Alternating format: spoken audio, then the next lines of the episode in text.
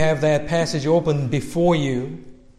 We will read it as we go along. But today I want to answer that simple question Why should I live a holy life? I think this is a serious question that we all ask in our lives as Christians. I approach this question not to rebuke someone, but to encourage a serious Christian who looks around and sees everyone cheating. And you ask, if I need to be honest, then I am going to lose. How can I compete in this world when everybody is cutting corners? Everybody is deceiving one another. How can I remain pure and honest? So there's that struggle. And also for Christians who are discouraged in thinking, I've obeyed the Word of God, and what did I get? Rejection, people ridiculing me, not being promoted, and you see the wicked prosper. So you ask yourself, what is the point? After all this, I try to obey God, try to live a clean and honest, good life. But rather than rewarding me, it seems like God has forgotten about me. God doesn't reward me. Rather, these wicked people are prospering. So, what's going on? Maybe God is not alive. Maybe God has forgotten about, um, about me. So, I've been thinking about this question. How should I answer this question? Last Sunday, I have given you a quote from Calvin. And you will hear a lot of Calvin because, as I've been saying, I've been trying to read him again, seriously. And he said in Book 2, he says this If believers fix their eyes on the present condition of the world, they will be grievously tempted to believe that with God, integrity has neither favor nor reward. And he says, we learn from the holy fathers of the Old Testament, even they knew that in this world, God seldom or never gives his servants the fulfillment of what is promised them. So look heavenward. That's what he says. As long as we fix our eyes on the present condition of the world, and you lived a good life, holy life, and you witness that God does not reward you, then we come to that conclusion, as Calvin says integrity has neither favor nor reward, and people give up unless you look upward, heavenward. So, remind you, I'm reminding you of what we talked about last week, and using 119th Psalm, the first eight verses, let me give you a few reasons why we should live holy lives before God. If you look at verse 1, says this How blessed are those whose way is blameless, who walk in the law of Yahweh. Law of Yahweh will basically mean to us the Word of God. And he says, How blessed are those whose way is blameless, who walk in the law of Yahweh. So we learn from this verse. The first and main reason for us to walk in the integrity of our hearts is none other than God's own approval and the pronouncement of His own blessings to the people who walk in the law of Yahweh. Why should I live a holy life? Because God approves them. God says, How blessed are those whose way is blameless, who walk in the law of Yahweh. It is His approval that we are living for. So when you are tempted in thinking that what is the point, there's no reward, we go to His Word and we find God saying, You are blessed.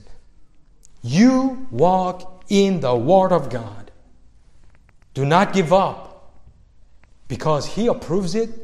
He attaches His blessings upon, upon them. So, how blessed? The blessed are those. And immediately we think about Psalm 1, very first Psalm. And NASB and LSB, they are the only ones who translate, blessed are those, or how blessed. But if you will recall, Psalm 1, verse 1, it starts this way How blessed is the man who does not walk in the counsel of the wicked, nor stand in the path of sinners nor sit in the seat of scoffers. There's that contrast between the blessed people and the wicked people. If you read carefully, the wicked are many. There are many people. They are in plural. And they are busy, conniving together. But the blessed is in singular, basically telling us narrow is the gate, Narrow is the way, and only a few will find the narrow gate and path. The world will do what they've been doing. But this blessed person in singular will not be part of them.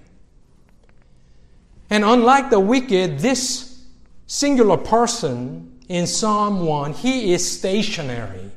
He's not moving. And what different, differentiates him from the wicked is his attitude toward the law of God. Not how much he knows, not how moral he is, how upright he is, all of that obviously should follow him. But in verse 2, what distinguishes him, the blessed person, from the wicked, the rest of the people, is his attitude toward God's word. And he says this, but his delight is in the law of Yahweh. And in his law, he meditates day and night. That's the difference. If you look at today in, this psalm, 119th psalm, the entire, this is the longest chapter in the Bible, 172 verses. Each stanza starts with A, B, C, D in Hebrew alphabet. And it is about his relationship with God in his word. That's the theme of this psalm. And in the first stanza that we are going to read, God's word is expressed in this way. Verse 1, the law.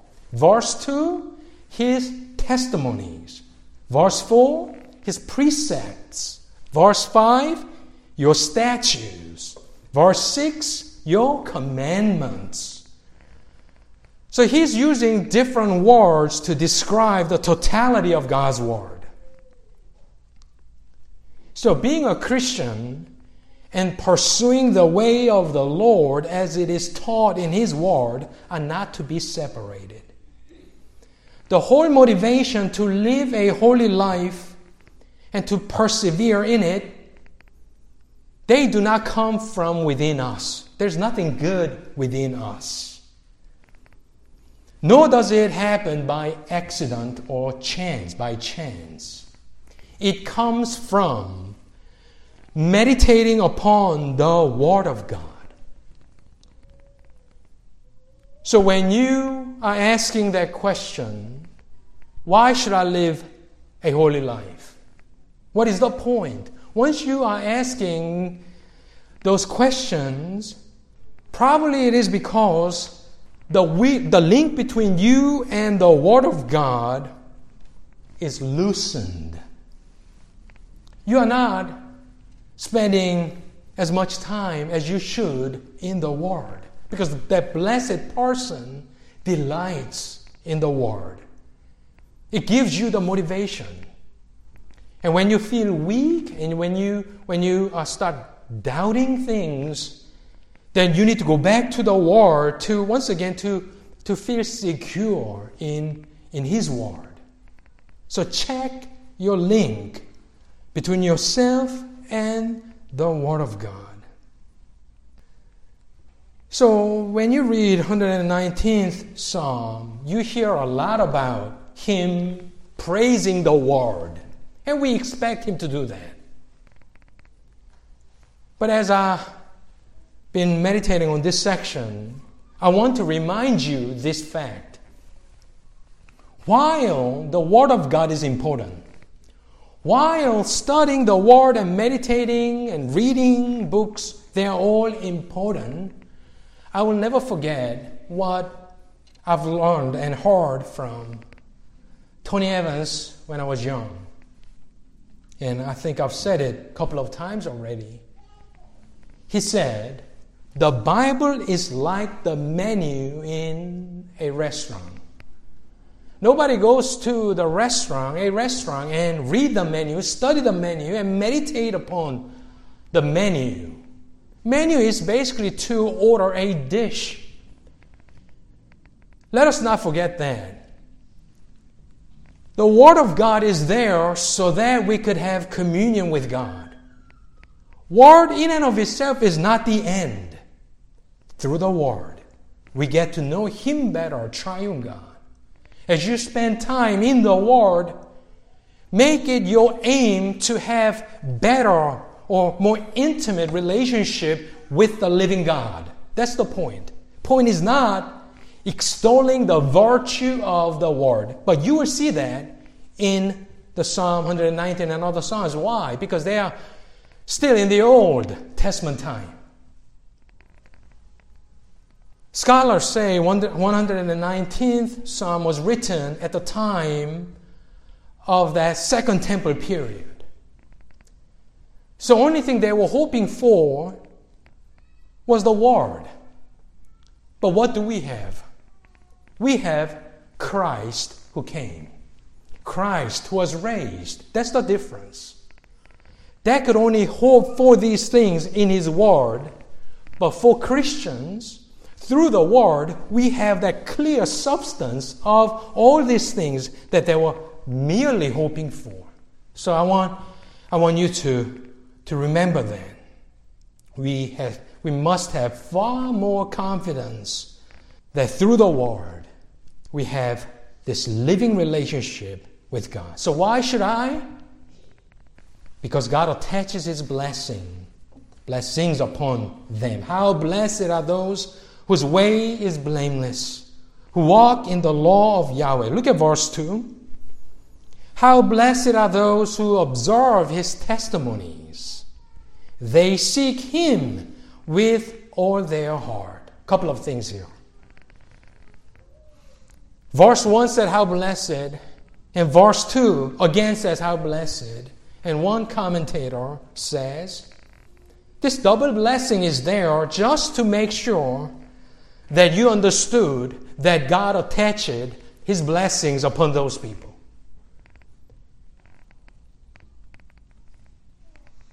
To help our weak faith, double confirmation. How blessed are those who walk in the law of Yahweh. In verse 2, how blessed are those who observe his testimonies, just so that we could be convinced from his word that you are blessed as you do that. In the second half of verse 2, it says, They seek him with all their heart. Seeking him and obeying, or here, observing his testimonies are basically not to be separated.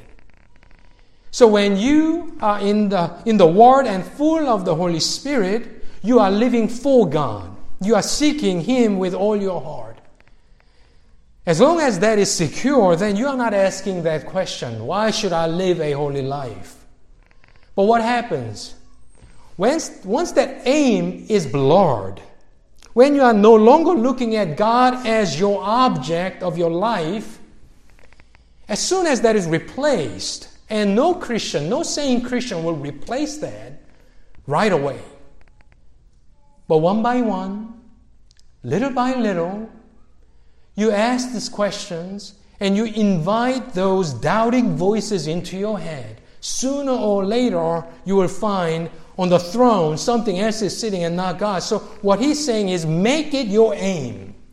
Look into your, your scope, telescope, and see God as your full object of your life, the purpose of your life. They seek Him with all their heart, and they are the ones who will observe His testimonies. So if you are asking that kind of question, then examine what are you aiming for? Is that really as you say it is? Is it God as you say? Or is it something else? And honestly, when you ask that honest question, you will find that has been replaced. Let's move on. Verse 3. The blessed people, they also do not walk unrighteousness. They walk in his ways. I mean, there's nothing new in this, correct? But when you put one, two, three together, what it is saying is this. Remember when we were reading Ligonier Christology statement, it went something like this. We affirm this, but we deny that. That's how church used to confess. We affirm this, but they do not simply say, This is what we believe. But they will turn around and say, We deny that, just to make it clear. It's like this here. Verse 1 and 2 is about blessing. Those people who obey God, God's way, God's law. But just to make sure, verse 3 says, they also do not walk unrighteousness. It's complete. Why is this important? Because I have sinned and I am sure you have too. We have seen so many people who do, do two things at the same time. And we are confused. They are holy people, they are men of God, women of God, they obey God, but at the same time, they do the work of unrighteousness. And we, we scratch our head, and, and that, that obscures the glory of God. So, positively, we seek God. Negatively speaking, we do not walk on righteousness. That's very important. Because the walk of unrighteousness does two things. Your relationship with God is weakened, and you ruin yourself. You maintain that relationship with God, yet you work unrighteousness. You are inviting, basically, the evil into your life. You ruin your life your career and your reputation, your family, etc. 110th verse says this The wicked have laid a snare for me, yet I have not wandered from your precepts. That's right. There are people who want your life to be ruined. I am sure you have plenty of those people. But you do not walk unrighteousness so that you do not go astray. You stay in the middle and you protect yourself. So, first reason, blessings of God. Second reason, double blessings upon your life. Third reason might be to honor God and so as not to ruin your life. Verse 4, if you look at verse 4, you have commanded us, commanded us to keep your precepts diligently. Why should I live a holy life? Because God commanded us. You have commanded us to keep your precepts diligently. Simple as that. Right? There's no arguing. Why? Why should I? Because God said so. God commanded you to do that, to keep His precepts diligently. Verse 5, let's go to verse 5. This is kind of his prayer. Oh, may my ways be established to keep your statutes. Normally we say, if I keep your word, then let my ways be King's Highway. If I do this, you do that for me. That's how normally people think. If God live a holy life, it better be, my life better be a straight path. So we expect such a reward from God. But this man, this person who's writing this psalm, he's reversing the order.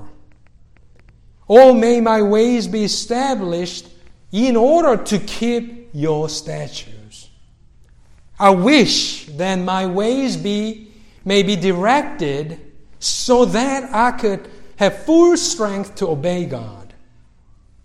Direct me, prepare me, my life, so that I could obey. That's, that's his prayer. And that's something that you could pray as well. This is a real Christian, if I could put it that way. This is a real believer. And he is a seasoned believer too. Because in this prayer, we all, we all know we do not put our trust in our resolution, our resolve to obey. My resolution is nothing. Your resolution is really nothing.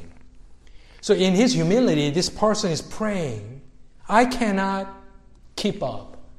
I cannot remain steady in obeying God. So, God, Direct my ways so that I, the weak person, could obey you. So make that into your prayer as well. Let's move on to verse 6. Then I shall not be ashamed when I look upon all your commandments. I think what he is saying is something like what Apostle Paul is saying in 2 Corinthians 1:12. For our proud confidence is this the testimony of our conscience, that in holiness and godly sincerity, not in fleshly wisdom, but in the grace of God, we have conducted ourselves in the world and especially towards you. When he says, I will not be ashamed in verse 6, when I look upon all your commandments, what he's saying is, my conscience is clear. It does not condemn me. So it gives him what? Confidence. In confidence in drawing near to God. In confidence in worshiping God. So why should I live a holy life? In like verse 6 sense, to live a fearless life. You are fearless before man because you know that you have obeyed God as much as you can, as far as you can, you are able to obey God so there's nothing to fear. Nothing to fear from God, not, nothing to fear from man. That confidence, where does it come from? That boldness, where does it come from? From clear conscience. And clear conscience comes from obeying God's word as much as you can, as far as you can. Not sinless. But when you live such a life, then you could be a a powerful weapon in the hands of God. Look at verse 7. I shall give thanks to you with uprightness of heart when I learn your righteous judgments. Why should I live a holy life? Another reason is so that you could worship Him better. He says, I shall give thanks to you with uprightness of heart. What hinders your worship? It's your sin. That's what is bringing you down. You are not going upward but it is dragging you down the weight of sin.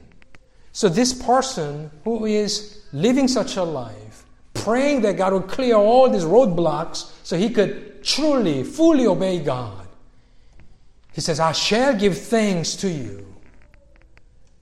So, clear conscience gives you confidence, and that confidence together would give you the thanksgiving in your hearts. Joy where does that joy come from? Knowing that my life is pleasing to God. How do you please God? By knowing and obeying God's will. That's how you know. It's not your feeling. We obey. And as you obey, there is a great joy and great, great thanksgiving in you. That's why when you serve God, Oftentimes, it gives you more reasons to praise God and give thanks and glory to God. It's not easy, it's hard, but because you have obeyed God, there is joy, and that boosts your worship. That's the reason why. The last one, look at verse 8. I shall keep your statutes. Do not forsake me utterly. I shall keep your statutes, and why would he end in fear? Do not forsake me utterly. At first glance, that last sentence doesn't make sense because we know that our salvation is secure. But if you are those who are more advanced in your sanctification, we come to realize how fearful God is and how wicked we are, and this is the natural response. So, second part of that last verse, you will understand. If you are serious about that first part, I shall keep your statutes, then you understand the fear of God and you pray to God, do not forsake me utterly. Even if that doesn't mean losing my salvation, what he's fearing is by not keeping your word, I encounter God's scolding, fatherly displeasure. And he does not want that. So he's, he's uttering these words before God. So let this be the reason for you that you resolve to live a life and continue in it. Do not let those questions come into your head. If it does, then you need to fortify yourself with the Word of God. This is the shield, shield of faith. Do not let those darts and arrows come into your heart. You need to defend yourself. And these are the reasons why you should and you would want to live a holy life before God and let these words come true in your life. Let's pray.